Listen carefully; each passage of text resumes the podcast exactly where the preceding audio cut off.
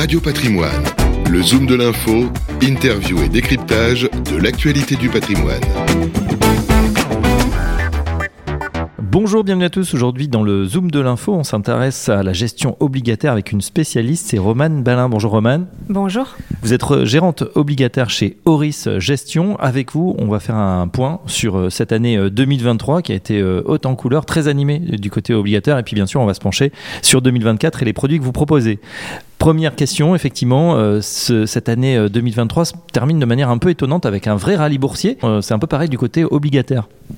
Alors, comme attendu, euh, l'année 2023 a été très favorable pour le segment obligataire, avec des performances qui vont euh, de 6 à 13% selon les sous-segments. En tête de liste, on retrouve le high yield, mais également les cocos, et ce, malgré l'épisode quand même de Crédit Suisse de mars dernier. On, juste, on reprécise pour nos auditeurs ce que sont les cocos. Alors, contingent convertibles ou bien les 81, euh, donc c'est la dette la plus subordonnée côté bancaire. Euh, si euh, les performances étaient au rendez-vous, la volatilité euh, l'était également. Exemple assez frappant de cette volatilité, c'était le 10 ans américain qui avait touché les 5% en octobre dernier et qui l'a mi-décembre est sous les 4%. Alors derrière ce revirement de tendance, en fait les investisseurs sont passés d'un scénario de higher for longer assez certain à un scénario de baisse des taux assez massive en 2024. D'un extrême à un autre, oui, on pourrait bien le dire, et c'est bien ce qui caractérise l'année 2023.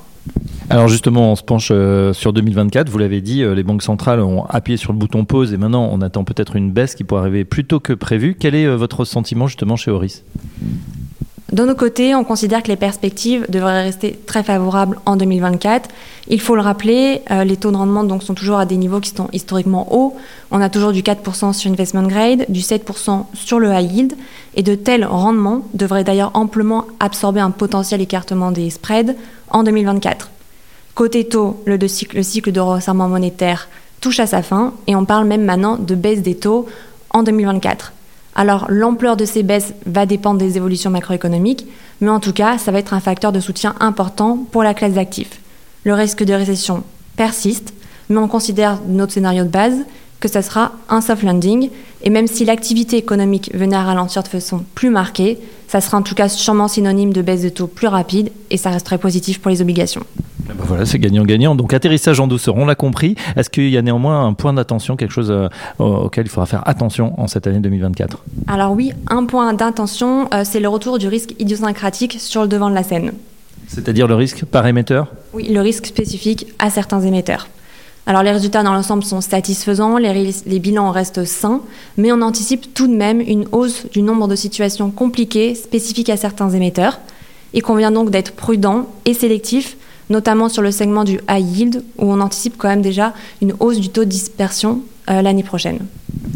Euh, pour justement les investisseurs qui nous écoutent, quel est, euh, quels sont les produits de votre gamme qu'on peut mettre en, portefeuille? Alors aujourd'hui, je vais vous présenter deux produits qui me semblent bien adaptés au contexte actuel. premier produit, donc, c'est un de nos fonds phares, c'est Horis Euro Rendement. C'est un fonds obligataire flexible. C'est-à-dire que nous pouvons investir euh, sur l'ensemble des sous-segments obligataires. C'est une approche multi-crédit. Nous investissons donc dans les cocos, les hybrides, l'investment grade, mais également le high yield. Et selon les conditions de marché, nous allons sélectionner en fait les segments qui sont les plus porteurs. En parallèle, le fonds peut se positionner sur des instruments dérivés, donc tels que les futurs et les CDS, pour ajuster rapidement le risque de taux et le risque de crédit. Donc cette gestion du risque, elle est dynamique, et elle se fait toujours dans une optique patrimoniale. Ça veut dire qu'au niveau du couple risque-rendement, ça va être euh, relativement euh, sécurisé? C'est-à-dire qu'en fait, on va l'optimiser selon les contextes de marché de façon très flexible pour toujours coller en fait euh, aux conditions macroéconomiques. D'ailleurs, en 2023, la performance, elle est au rendez-vous. On atteint presque déjà 9% depuis le début de l'année. Oui, en effet, euh, c'est considérable. Est-ce qu'il y a quelque chose d'autre à part euh, ce fonds euh, phare que vous pouvez nous présenter? Alors, un deuxième fonds que je vais vous présenter aujourd'hui, c'est Horis Investment Grade. C'est un fonds assez innovant qui a une gestion indicielle et quasi systématique. Le fonds, la stratégie du fonds, vise à investir avec un levier d'environ 3 sur l'indice iTraxman. Alors il faut nous expliquer évidemment ce que c'est que le iTraxman. Tout le monde n'est pas familier avec cet indice que vous sûrement vous côtoyez au jour le jour. Alors, euh, l'Intraxman, c'est en fait 125 noms les plus liquides et les plus représentatifs de l'univers investment grade européen. La particularité de cet indice, c'est qu'en fait, tous les six mois, il y a une nouvelle série qui est lancée, où les noms les plus fragiles sont sortis pour être remplacés par des noms plus solides. Le fonds, donc, bien évidemment, enrôle sa position tous les six mois. Très bien. Et l'effet de levier, euh, pourquoi l'avoir ajouté? Alors, pour profiter en fait euh, d'une du rendement qui est offert sur un Traxman, on va appliquer un effet de levier d'environ 3, donc il nous apporte un bon portage, mais il y a également euh, deux autres leviers de performance dans le fonds qu'il faut distinguer. Le cash en fait est investi euh, sur des obligations très bien notées, donc des obligations souveraines mais également supranationales qui nous permettent également d'obtenir un rendement. Et également, dernier levier de performance, c'est l'effet roll down. Donc pour euh, l'expliquer assez simplement, euh, quand une obligation arrive à maturité, son taux de rendement baisse et on réalise un gain. C'est la même chose sur la Traxman. Alors par exemple, on va investir donc sur une, série qui a une maturité de 5 ans et lorsqu'on va la rouler, elle n'aura plus qu'une maturité de 4 ans et demi. Donc là, c'est là qu'on a a l'effet roll down.